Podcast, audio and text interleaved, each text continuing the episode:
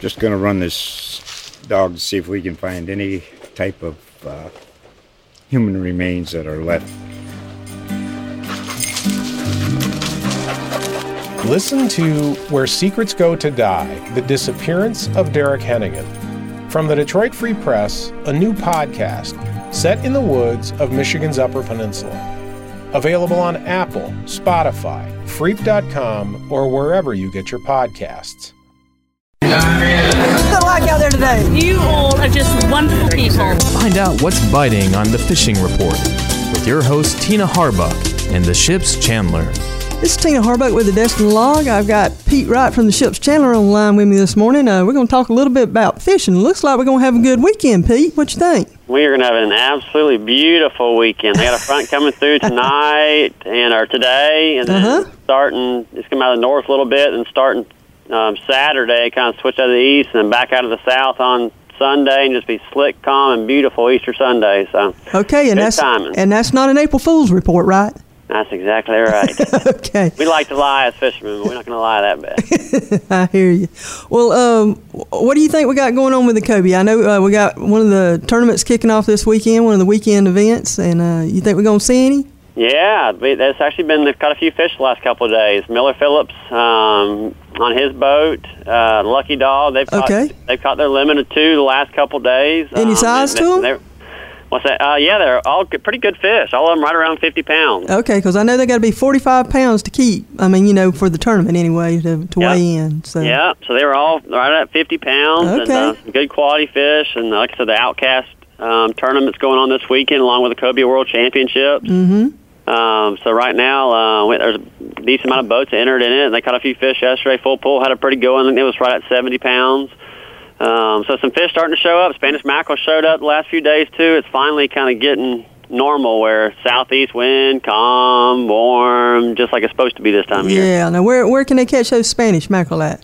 Spanish mackerel, they're actually, you know, mostly in the Gulf, but in, in the Pass area, and then also in the Bay.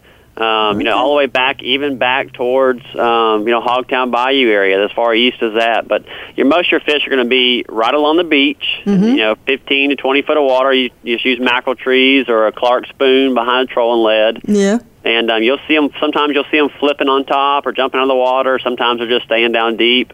Um, but if you put just a straw rig out and then just a Clark spoon behind a lead um, on the other on the other line, throw two at a time, and you can um, do pretty well doing that. All right. Good deal. Well, hey, if we got people in town for the weekend, they want to try to get out there and cast a line off the beach. What can they expect to catch, and what kind of rigs should they use? Yeah, well, it's going to work out perfect because that you know that north wind's going to blow pretty hard today, but it ought to calm that beach down real nice. Uh-huh. And then the rest of the weekend is going to be out of the south or east, but it's still going to be calm. So it's going to work out perfect for the beach fishermen. But um, you know, right now, you know, if you're fishing off the beach itself, if you want to use, you know, like some sort of cut bait.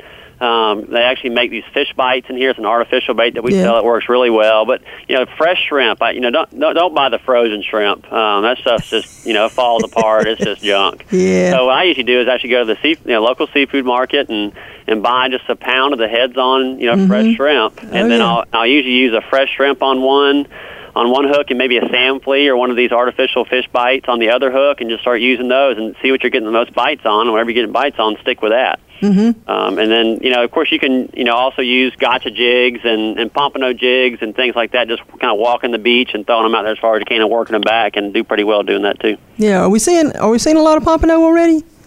Yeah, it's been it's been pretty good. You know, the big thing with pompanos, they they love a southeast wind. They're kind of like cobia. Mm-hmm. Um, that water temperature warms up, and that wind blows out of the southeast. And that's Yeah. kind of what they're waiting on too. Which you know, finally we're we're going to get. You know, after today, um, all through the next Saturday, Sunday, Monday, Tuesday, it's supposed to be calm, and now the southeast is perfect for pompano fishermen on the beach. So it's going to line up just right for them.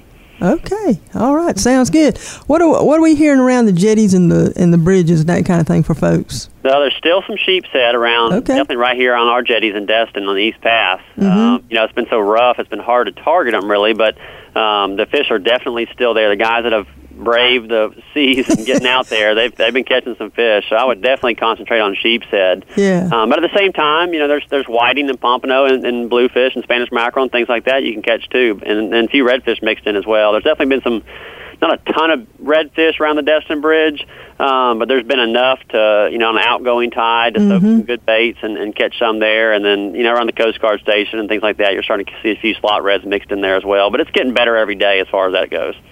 All right, sounds like we uh, have a good weekend ahead. Well, listen, That's Pete Wright. I appreciate you chatting with us this morning, and we'll check with you later. Sounds good. All right, talk to you later. Just going to run this dog to see if we can find any type of uh, human remains that are left. Listen to Where Secrets Go to Die The Disappearance of Derek Hennigan. From the Detroit Free Press, a new podcast set in the woods of Michigan's Upper Peninsula. Available on Apple, Spotify, Freep.com, or wherever you get your podcasts.